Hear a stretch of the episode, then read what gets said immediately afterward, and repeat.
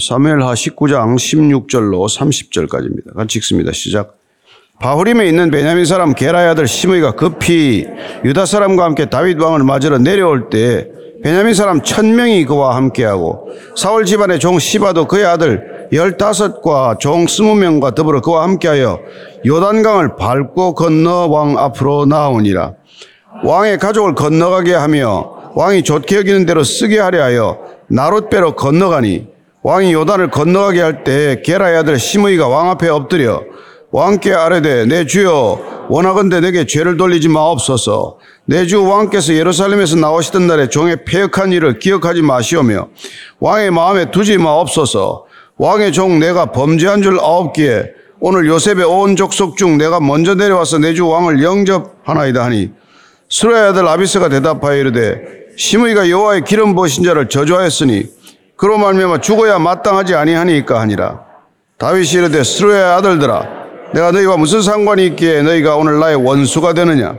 오늘 어찌하여 이스라엘 가운데서 사람을 죽이겠느냐? 내가 오늘 이스라엘의 왕이 된 것을 내가 알지 못하리요 하고 왕이 시므에게 이르되 내가 죽지 아니하리라고 그에게 맹세하니라. 사울의 손자 무비보셋이 내려와 왕을 맞으니 그는 왕이 떠난 날부터 평안히 돌아오는 날까지 그의 발을 맵시내지 아니하며 그의 수염을 깎지 아니하며 옷을 빨지 아니하였더라. 예루살렘에 와서 왕을 맞을 때 왕이 그에게 물어 이르되 무비보셋이여 내가 어찌하여 나와 함께 가지 아니하였더냐 하니 대답하되 내 주 왕이여 왕의 종인 나는 다리를 절므로 내 나귀에 안장을 지워 그 위에 타고 왕과 함께 가려 하였더니 내 종이 나를 속이고 종인 나를 내 주 왕께 모함하였나이다 내 주 왕께서는 하나님의 사자와 같으시니 왕의 처분대로 하옵소서 내 아버지의 온 집이 내 주 왕 앞에서는 다만 죽을 사람이 되지 아니하였나이까? 그러나 종을 왕의 상에서 음식 먹는 자 가운데 두셨사오니 내게 아직 무슨 공의가 있어서 다시 왕께 부러지질 수 있사오리까 하니라. 왕이 그에게 이르되 내가 어찌하여 또 내 일을 말하느냐? 내가 이르노니 너는 시바와 밭을 나누라 하니 머비보셋이 왕께 아뢰되 내 주 왕께서 평안히 왕궁에 돌아오시게 되었으니 그로 그 전부를 차지하게 하옵소서 하니라 아멘. 이 다윗 왕의 이제 환궁이 결정이 되었습니다. 다시 왕궁으로 돌아가야 되는 것이죠. 어쨌건 어, 다윗이 돌아온다는 소식 때문에 이제 불안한 사람들이 또 생겨난 것이죠. 돌아오게 되면은 또 피바람이 불지는 않나, 칼라바람이 불어서 또 뭐 그야말로 숙청 같은 일이 일어나지 않나. 이제 그런 것들에 대해서 가장 큰 염려를 하는 사람이 누구겠습니까? 다윗 왕이 쫓겨갈 때 몹쓸 짓을 했던 사람들 아니겠어요? 가장 배신을 했던 사람들이 결국은 또 이제 불안에 떠는 거죠. 근데 오늘 두 사람이 달려옵니다. 한 사람은 뭐 당연히 뭐 누가 보기에도 배신했던 사람 심의라는 작자고 시, 시바라는 사람은 배신한 게 아니라 왕에게 끔찍하게 나름대로 망명에 쓰라고 쓸 것도 가져다 주고 나름대로 충성심을 보였던 사람이에요. 근데 오늘 그 사람이 어떤 연유로 그런 일을 했는지가 밝혀지게 됩니다. 그리고 그 사람들에 대한 오늘 다윗의 태도 또한 주목해 보게 됩니다. 16절, 17절이에요. 시작. 바울임에 있는 베냐민 사람 게라의 아들 시므이가 급히 유다 사람과 함께 다윗 왕을 맞으러 내려올 때 베냐민 사람 천 명이 그와 함께하고 사울 집안의 종 시바도 그의 아들 열다섯과 종 스무 명과 더불어 그와 함께하여 요단강을 밟고 건너 왕 앞으로 나오니라. 베냐민 사람 게라의 아들 심의 이 사람은 어, 사울 왕의 이렇게 뭐 자우지한 나름대로 기여를 했던 사람이에요.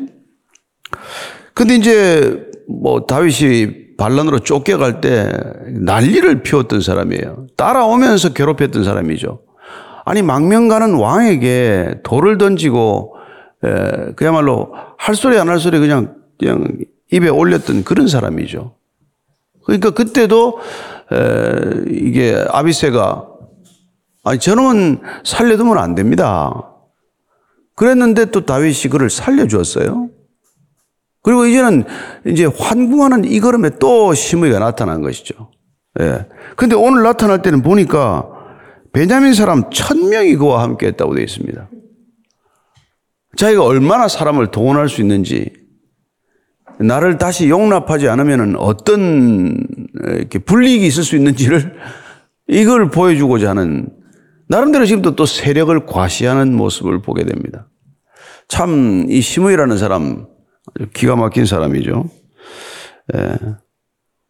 그리고 또 한 사람은 그 사울 집안의 종을 하는 지금 이 시바라는 사람인데 이 사람은 사울 왕의 종을 하다가 에, 사울 왕이 죽자 그 아들 자손에게 가야 할 재산을 먼저 독차지해서 누리다가 다윗이 사울 왕가에 살아있는 자가 없냐 해서 요나, 무비모셋을 찾음으로써 무비보셋에게 그 재산이 또 이렇게 귀속이 되었다가 그 재산을 또 다윗이 망명 갈때 또 자기 나름대로 되찾았던 사람이에요.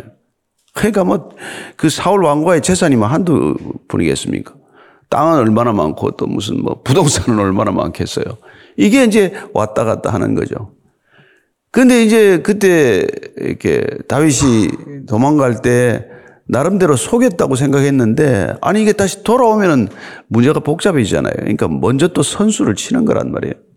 이 사람들이 둘이가 오늘 보니까 요단강을 밟고 건너 왕 앞으로 나오대. 이게 뭐 왕을 밟아, 그, 그 강을 밟고 갈 수가 있겠습니까? 서둘러 갔다는 얘기예요. 그냥 뭐 그냥 단걸음에 내달아서 지금 다윗에게 달려갔습니다. 예, 그리고는 이 시므이라는 사람이 어떻게 말합니까? 18절부터 20절까지예요. 시작. 왕의 가족을 건너가게 하며 왕이 좋게 여긴 대로 쓰게 하려 하여 나룻배로 건너가니 왕이 요단을 건너가게 할 때 게라의 아들 시므이가 왕 앞에 엎드려 왕께 하려되 내 주여 원하건대 내게 죄를 돌리지 마옵소서. 내 주 왕께서 예루살렘에서 나오시던 날에 종의 폐역한 일을 기억하지 마시오며 왕의 마음에 두지 마옵소서. 왕의 종 내가 범죄한 줄 아옵기에 오늘 요셉의 온 족속 중 내가 먼저 내려와서 내 주 왕을 영접하나이다. 자 이제 그 요단강을 건너야 돼서 배가 필요하겠죠. 그 지금 다윗이 예루살렘으로 돌아가 돌아가려면은 이제 강을 건너서 길갈에 가서 다시 한번 이스라엘 백성들이 옛 출애굽을 생각하던 그 마음을 한번 다짐을 한번 하고자 하는 그런 여정이고 그 길갈은 이제 예루살렘 동편 쪽에 있는 것이죠. 그런데 그 예루살렘과 길갈 사이에 바구림이라는 곳이 나와요. 근데 이 바울임이라는 건 기억이 나는 사람이 있겠지만은 여기까지 시므이가 따라와서 괴롭힐 때 바울임이라는 지명이 한번 등장을 하고 그리고는 또 다윗이 나중에 그 이 뭡니까 어, 그, 사울 왕의 딸 미갈과 결혼했는데 빼앗기지 않습니까? 사울 왕이 그냥 억지로 그걸 이 발디엘이라는 사람한테 또 시집을 보내 줘버린 거죠. 그래서 다윗이 통일 이스라엘의 조건으로 내걸었던 게 이스보셋에게 그 미가를 데려다 달라는 거였죠. 근데 발디엘하고 사이가 좋고 그동안 정이 들었는지 이게 아내를 또 다시 뺏기는 발디엘의 입장이 되니까 발디엘이 그냥 어디까지 따라와서 울며 울며 따라와서 아내를 송, 이렇게 이별했는 거니까 이 바울임까지 따라왔다는 거예요. 바울임은 예루살렘에서 약간 동북 쪽으로 한, 한 5km 떨어져 있는 곳까지 이제 온 것이죠. 예, 거기까지 와서, 이제 눈물을 쏟아부었던 그런 자리입니다. 그 이제 이 사람 이 바울임에 사는 사람 중에 대표적인 사람이 시므이인데 시므이가 오늘 보니까 천 명을 데리고 왔는데 나룻배를 가지고 와서 왕이 타고 건널 수 있게 지금 돕는 걸 봅니다. 그런데 문제는 지금 뭡니까? 와서 왕 앞에 엎드려서 하는 말이 가관이죠. 예. 내 주여 원하건대 내게 죄를 돌리지 마옵소서. 본인이 죄진 건 알았던 모양이에요. 예. 죄를 돌리지 말라. 또 왕께서 그 예루살렘에서 나오신 날에 종의 폐역한 일을 기억하지 말라. 내가 한 짓이 정말 해도 해도 너무한 짓이었습니다. 폐역한 짓을 내가 저질렀습니다. 그걸 기억하지 말래요. 그렇게 퍼붓고 나서 기억하지 말래. 이런 사람들 공공 보죠? 실컷 자기 할 소리 다 쏟아붓고 나서 야 잊어버려라. 그게 잊어지냐고요. 그 사람이 들은 사람이. 이제 자기 편한 대로 사는 사람이죠. 그러면 또 뭐라 합니까? 왕의 마음에 두지 말래. 실컷 욕해놓고 나서 그걸 마음에 담지 말래요. 아니, 어떤 욕을 했는지 한번, 아침부터 그좀욕 다시 보면 좋은 일은 아닌데, 사무엘하 16장 7절 8절 이런 욕을 해댄 거예요. 시작. 시므이가 저주하는 가운데 이와 같이 말하니라. 피를 흘린 자여 사악한 자여 가거라 가거라. 사울의 족속의 모든 피를 여호와께서 내게로 돌리셨도다. 그를 이어서 내가 왕이 되었으나 여호와께서 나라를 내 아들 압살롬의 손에 넘기셨도다. 보라 너는 피를 흘린 자이므로 화를 자초하였느니라 하는 자. 예, 이런 얘기를 하면서 이걸 그냥 한 게 아니라 뭐 돌을 던지고 흙먼지를 날리고 가거라 이 더러운 자식아 뭐 이런 걸 했단 말이에요. 그래서 아비세가 얼마나 화가 났든지 저 개 같은 놈을 내가 진짜 오늘 목을 따오겠다고 그렇게 달려갈래는 걸 이렇게 또 막았어요. 그리고는 정말 놀라운 얘기를 그때 했습니다. 기억하시겠지만 야 하나님께서 나를 저주하라고 저 입술을 쓰지 않았다면 내 입술에 에? 어, 그 저런 얘기를 하겠냐? 그러니까 나를 비난하는 저 말도 안 되는 소리를 들으면서도 다윗은 하나님이 허락한 일이다. 그래서 살려주라는 거예요. 아무리 지금 망명길이지만은 아비세가 달려가면은 그거 뭐 단칼에 목을 베올 수 있는 상황인데 시므이를 그렇게 용서하는 거예요. 그때만 해도 낮아진 마음 정말 이게 비참한 그런 상황에서 다윗이 회개하는 마음이 여겨가죠. 이건 나한테 지금 하나님께서 큰 징계를 통해서 나를 가르치시는데, 아, 저 심의라는 작자의 입을 통해서 나를 가르치는구나. 이렇게 받아들인 거죠. 그래서 그때도 심의를 용납한 것입니다. 용서했던 것이죠. 그래서 오늘 이 말씀의 제목을 여러분들이 기억을 하고 한번 돌아가셔야 될 텐데, 용서하고 용납하다라는 제목이에요. 용서와 용납은 다른 개념입니다. 그렇죠? 용서는 어떤 잘못을 예, 벌하지 않고 그걸 덮어주는 거예요. 그 용서입니다. 그죠? 허물이나 잘못을 그걸 책하지 않고 경책하지 않고 나무라지 않고 그걸 덮어주는 걸 용서하다라 그래요. 그러면은 용납하다는 뭡니까? 용납하다는 어떤 상황이나 상, 사람, 물건 이런 것들을 그냥 받아주는 거예요. 그럼 어떤 사람을 진심으로 용납하다. 근데 용납하다는 건 수용하다라는 뜻이기도 하고 어떤 사람을 내가 수용하다 받아주려고 그러면 어떻게 됩니까? 그 사람이 뭐 나한테 잘못이 없더라도 뭐 나한테 기분 나쁜 사람이 있잖아요. 근데 그 사람도 용납할 수 있는 겁니다. 그래서 오늘 이 용서하고 용납하다라는 가지고 네 가지 경우를 만들 수가 있어요. 첫째는 용서하고 용납하는 겁니다. 하나는 용서는 안 했는데 용납하는 거예요. 받아주는 거예요. 마음속으로 용서가 안 됐어요. 그렇지만 그를 받아는 주는 거예요. 좋은 내색을 하고 지내는 거죠. 자, 또 하나는, 예, 용서는 했는데 용납은 안 하겠다는 거예요. 내가 용서했다. 더 이상 잘못을 따지지 않겠다. 그러나 내가 그 사람하고 말은 섞지 않겠다, 앞으로. 나 거래 안 하겠다. 용서는 했는데 용납은 안 하는 경우가 있을 수 있겠죠. 그리고 용서하고, 진심으로 용서하고, 그리고 용납하는 사람이 있을 수 있다는 것입니다. 근데 이게 복잡한 문제에서 뭘 들었는지 머리가 좀 아리송할지 모르겠는데, 예. 이게 우리가 살아가면서 너무나 이게 중요한 삶의 이 키워드예요. 나는 얼마나 사람을 용서하면서 살아가나. 왜냐하면 우리는 용서받은 자이기 때문에 용서하며 살아야 된단 말이에요. 근데 용서가 쉽습니까? 어떤 누구에게도 용서는 쉽지 않아요. 그래서 그리스도의 용서를 우리가 받은 자라는 확고한 자기 정체성을 우리가 잊어버리면 우리는 쉽게 용서받고도 남을 용서하는 데는 얼마나 인색한지 모른단 말이에요. 그러나 또 한 가지 중요한 것은 우리가 진정한 용서가 되지 않으면 사람을 진심으로 용납하거나 환대하는 게 불가능하다는 겁니다. 예, 그럼에도 불구하고 세상은 그렇게 얽혀서 살아가는 거예요. 예. 용서 안 하고 용납도 안 하는 사람.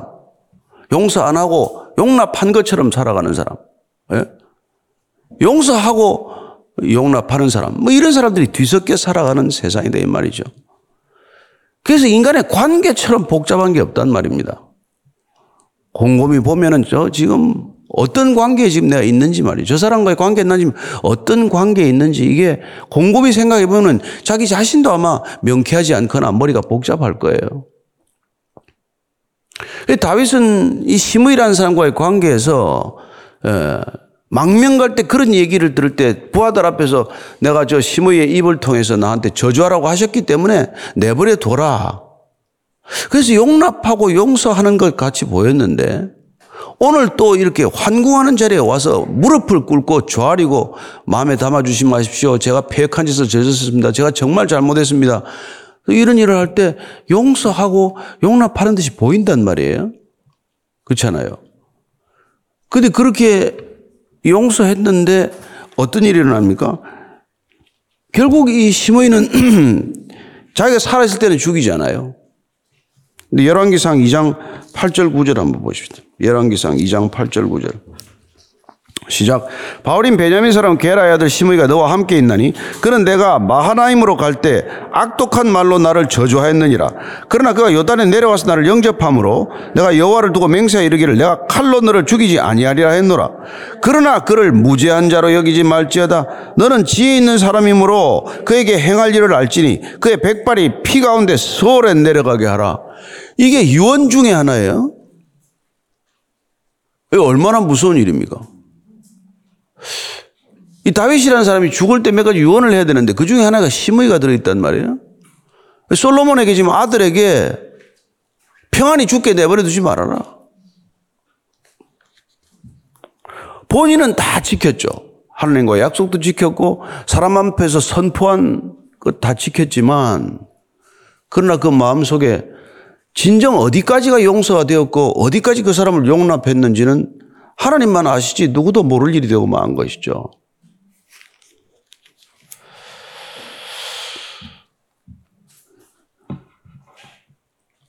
그래서 관계는 안 깨지는 게 낫단 말이에요. 깨고 나서 회복을 하려고 애써봐야 여러분 세종이를 꾸깃꾸깃 했다가 아무리 편들 그렇게 예전처럼 반듯합니까? 잘 안 된단 말이에요. 그렇게 반듯하게 될 수 있는 관계란 하나님과 인간과의 관계지 인간과 인간과의 관계에서는 절대로 이게 쉽지 않습니다. 그러나 정말 우리가 예수님께서 우리가 그게 안 된다는 걸 알기 때문에 내 힘으로 그게 안 되는 걸 내가 아니. 내가 내 안에 들어가야 되겠다. 내 안에서 내가 용서하겠다. 너희들은 사랑도 못하니 내가 내 안에 들어가서 내가 너를 사랑하지 못하는 사람을 내가 사랑하겠다. 이게 여러분 우리가 성령 받아야 하는 이유고 성령을 주시겠다고 약속한 이유고 성령이 우리 안에서 하실 수 있는 유일한 일이다 이 말이죠. 성령 받은 사람은 용서가 내가 하려고 해서가 아니라 내 안에 계신 분이 용서한다는 걸 알기 때문에 내가 용서 못한 것에 묶여 살지 않게 된다 이 말이죠. 그분 덕택에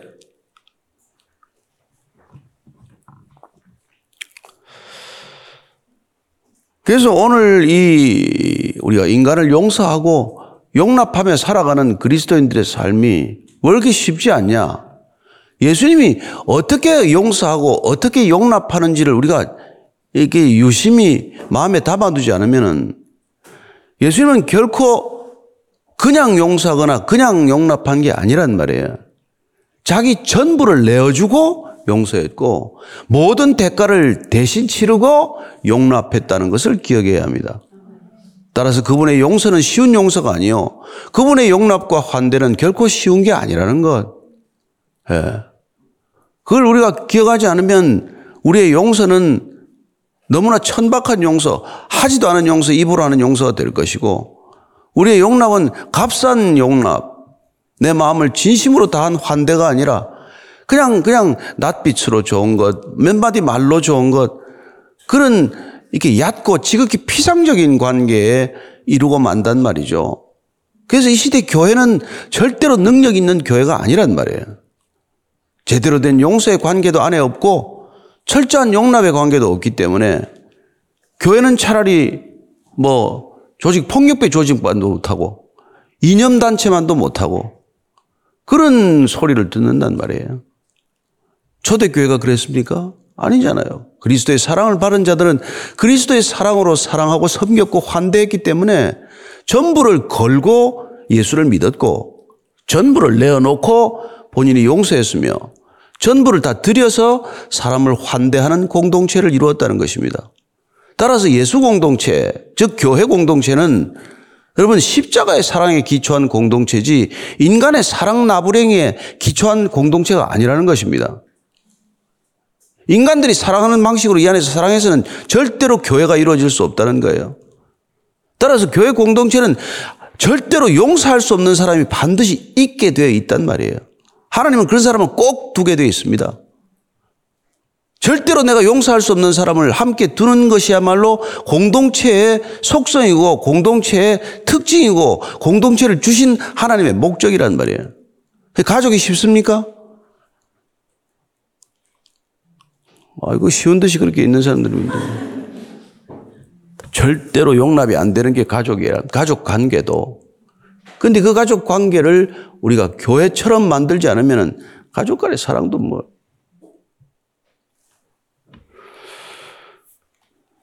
그래서 오늘 바울이, 저기, 저기, 저, 왜 바울이 자꾸 나와? 다윗이 이걸 끌어안고 죽을 힘을 다해서 끌어안고 공동체를 만들어가는 거란 말이에요. 이스라엘이 그런 그냥 나라입니까? 하나님의 나라, 하나님의 공동체를 만들 때 이런 있을 수 없는 사람을 끌고 가는 게 하나님 나라의 법칙이라 말이죠. 그래서 우리 뭐 교회는 내가 그냥 그냥 눈도 마주치긴 사람이 한두 있어야 교회입니다, 사실. 그걸 그 사람을 견디며 살아가는 게 나를 다루시는 하나님의 방법이다 이 말이에요. 네. 21절 이해합니다. 수레 아들 라비스가 대답하여 이르되 시므이가 여호와의 기름 보신 자를 저주하였으니 그로 말미암아 죽어야 마땅하지 아니, 아니까 하니라. 다윗이 이르되 수레 아들들아 내가 너희와 무슨 상관이 있게 너희가 오늘 나의 원수가 되느냐 오늘 어찌하여 이스라엘 가운데서 사람을 죽이겠느냐 내가 오늘 이스라엘 왕이 된 것을 내가 알지 못하리요 하고 왕이 시므에게 이르되 내가 죽지 아니하리라고 그에게 맹세하니라. 결코 내가 안 죽이겠다고 끝까지 본인은 안 죽겠다는 약속을 지켰어요. 그죠? 그러나 다윗 또한 인간인지라 용서되지가 않지만 끝까지 그걸 부여안고 실험하는 모습을 우리가 본단 말이에요. 그리고 서로야 너 죽이면 나하고 원수된다. 원수는 사탄이에요. 히브리어로는. 사탄은 고유명사로는 우리가 사탄이라고 쓰지만 일반 명사로는 뭐 대적자, 적, 보수자, 호소자, 참소인 이런 뜻의 일반 명사를 가지고 있는 것이죠. 그 다음 또 한 사람이 무비보셋입니다. 24절입니다. 시작. 사울의 손자 머비보셋이 내려 왕을 맞으니 그는 왕이 떠난 날부터 평안히 돌아온 날까지 그의 발을 맵시내지 아니하며 그의 수염을 깎지 아니하며 옷을 빨지 아니하였더라. 이 머비보셋이 와서 예, 나타난 거예요. 근데 수염도 깎지 않고 발도 맵시내지 않았다는 게 이게 뭐 발 맵시내지 않았다는 게 이게 무슨 말인가? 그 사람도 그때도 패티큐어를 칠했나? 그게 아니라 예, 발을 씻지도 않았다고 번역하기도 하고 발을 꾸미지도 않았다 이렇게도 번역을 해요. 어쨌든 발을 관리하지 않았다니까 보니까 발톱도 길었고 뭐 이래 됐는지 모양이죠. 그러니까 옷도 빨지 않고 완전히 거지 행색으로 나타나는 거예요. 그래서 예루살렘에 와서 왕을 맞을 때 왕이 그에게 물어 이르되 무비보셋이여 내가 어찌하여 나와 함께 가지 아니하였더냐 하니? 대답하되 내 주 왕이여 왕의 종인 나는 다리를 절므로 내 나귀에 안장을 지어 그 위에 타고 왕과 함께 가려 하였더니 내 종이 나를 속이고 종이 나를 내 주와 함께 모함하였나이다. 내 주 왕께서는 하나님의 사자와 같으시니 왕의 처분대로 없어서. 내 아버지의 온 집이 내 주 왕 앞에서는 다만 죽을 사람이 되지 아니하였나이까? 그러나 종을 왕의 상에서 음식 먹는 자 가운데 두셨사오니 내게 아직 무슨 공의가 있어서 다시 왕께 부르실 수 있사오리까 하니라 이렇게 얘기를 했는데 그러면 지금까지 시바가 해온 건 다 거짓말 아니에요. 무비보셋을 모함한 게 맞지 않습니까? 근데 다윗이 어떻게 판결을 내리느냐가 중요해요. 그게 29절 30절입니다. 같이 읽습니다. 시작. 왕이 그에게 이르되 내가 어찌하여 또 내 일을 말하느냐 내가 이르노니 너는 시바와 밭을 나누라 하니 무비보셋이 왕께 하려되 내 주 왕께서 평안히 왕국에 돌아오시게 되었으니 그러고 전부를 차지하게 하옵소서 하니라 정황으로 보면은 지금 무비보셋이 진정으로 예, 정직하게 말하는 거고 시바가 거짓말하는 게 분명하단 말이에요. 그런데 시바를 문제 삼지 않아요. 그리고 지금 이 무비보셋은 나한테 무슨 공의가 있어서 다시 나한테 내가 뭐 당신한테 뭘 이거 회복해 달라고 하겠냐? 근데 여기 공의라고 번역을 했지만 우리 한글 성경들을 보면 이게 공로가 내가 뭐가 있다고 내가 뭐, 뭐 당신한테 다시 이걸 이런 얘기를 하겠냐? 또 어떤 한글 성경 보면 염치가 내가 무슨 염치가 있다고 이렇게 당신한테 내가 무슨, 얘기를 하겠냐? 그냥 난 당, 당신이 돌아온 것으로 족하다. 이게 진심이란 말이에요. 그러면 시바한테 다 뺏어가지고 다시 도로 다 가져가라. 그 할 것 법한데 그냥 시바와 밭을 나누어 가져라. 그랬더니 무비보셋이 그냥 왕궁에 평안히 돌아오게 되었으니까 그냥 나는 그걸로 족하다. 땅은 그 사람 다 가지라고 하십시오. 이렇게 말한단 말이에요. 그 이걸 놓고 어떤 사람은 이렇게 해서 그래요. 삐졌었나 봐다. 삐져서 그러나. 이게, 그것도 좀 지나친 해석 아니에요? 삐졌다고 이게 지금 밭이 반 날라가는데 이게, 이게 삐질 일이에요, 지금. 반이라도 찾으면 되지. 근데 무비보셋은 진심이란 말이에요. 그래서 우리가 열왕기상 3장에 가면 솔로몬이 재판 중에서 그 아이를 이렇게 재판하는 게 있잖아요. 애 둘이 가면 하나가 죽었는데 창기 둘이서 싸우니까 에이, 애를 반씩 갈라줘라. 근데 생모가 포기를 하잖아요. 그래서 그 아이를 그 저, 저 여자에게 줘라. 이게 솔로몬의 가장 현명한 재판 중에 대명사처럼 우리에게 전해지는 재판 아니에요. 근데 오늘 이, 이건 아이하고는 다르단 말이에요. 반으로 갈라줘라. 반씩 줘라. 예, 다윗이 알아도 속아줄 만큼 넉넉한 사람이 된 거예요. 또한 대의를 위해서 소위를 희생하는 것, 그게 지금 무비보셋의 태도이기도 하고 다윗도 그런 무비보셋을 지금 이제 껴안고 갈 거예요. 자, 보십시오. 오늘 다 껴안았죠? 이미 아마사라고 하는 적장, 적장을 껴안았어요. 그리고 모든 지파가 다 배반했습니다. 다 껴안았죠? 그리고 시므이와 시바까지 다 껴안았단 말이에요. 한 사람도 내치지 않았습니다. 예. 어쩌면 다윗은 예. 당연히 내쳐야 될 사람이 있지만 그는 다시 통일 이스라엘이 회복되기 위해서 나라의 회복을 위해서 그는 모두를 껴안고 가기로 결정을 했고 예, 돌아서는 사람이 있다면 예, 누구든지 돌이키기만 하면 누구든지 내게로 오라. 값없이 내게서 마시라 하는 예수님의 말씀처럼 그도 또한 누구든지 와서 돌이키기만 하면 통일 이스라엘 위해서 같이 가자라고 팔을 벌리는 다윗의 모습을 보게 된다는 것입니다. 우리는 이렇게 살지 못하겠죠. 그러나 우리 또한 예, 각자 가정을 가지고 있고 각자 나름대로 자기가 만든 일터도 있을 수 있고 그렇지 않습니까? 같이 데리고 가는 것, 웬만하면 껴안고 가는 것, 잘못을 몰라서가 아닙니다. 잘못 다 알고 있어요. 누가 무슨 짓을 하는지 다 보입니다. 그러나 껴안고 가는 것, 그게 저와 여러분들이 성령 받은 사람답게 사는 길이요. 은혜 받은 사람답게 사는 길이요. 사랑받은 자로 사랑하며 사는 자의 삶의 모습이라는 것이죠. 오늘 하루 어디를 가도 속 끓이지 말고 그냥 툭 터놓고 받아주는 하루가 되기를 축복합니다. 기도하겠습니다. 하나님 아버지, 따지기로 하면 시바는 밭을 다 돌려주어야 하고, 따지기로 하면 심의는 목이 두 개라도 달아나고도 다 남는 사람입니다. 하지만 하나님 다윗을 통해서 우리가 받아주어야 할 때 받아주는 것, 용서할 때 용서해야 하는 것, 용납할 때 용납해야 하며 살아가야 하는 것을 우리에게 보여주시고 가르쳐 주셨사오니 하나님 내 힘으로는 용서가 되지 않으니 성령 하나님 내 안에 오셔서 하나님께서 용서하시는 것 내가 목격하는 증인이 되게 하시고 내 안에 성령님 운행하셔서 내가 사랑할 수 없는 사람 사랑하는 것 내가 또한 목격하는 증언하게 하여 주시옵소서. 하나님 아버지 오늘도 정말 사악한 세상을 살아갑니다. 악하디 악한 세상입니다. 어디 하나 제대로 된 곳 없지만 그러나 그리스도의 사람들이 사방에 흩어져서 마치 이 애굽 땅에서 출애굽하여 가나안 땅에 들어온 이스라엘 백성들이 각 레위인들과 함께 흩어져서 그 땅을 하나님의 나라로 만들어 갔듯 우리에게도 동일한 임무와 소명이 주어진 줄로 믿사오니 오늘도 그리스도인답게 살아가는 하루 되게 하여 주시옵소서. 이제는 십자가에서 용서하고 용납하신 우리 구주 예수 그리스도의 은혜와 그렇게 용서받은 자들, 용납받은 자들 맞아주시는 아버지의 사랑과 우리 힘으로 도저히 용서가 안 되는 사람 용서케 하고 우리가 도저히 용납할 수 없는 사람 용납케 하는 성령님의 길은 무엇이니 오늘 하루 참된 진정한 그리스도인으로 살기를 원하는 이 자리에 고기 숙인 모든 성령의 사람들 위해 지금부터 영원까지 함께 하시기를 간절히 축원하옵나이다. 아멘.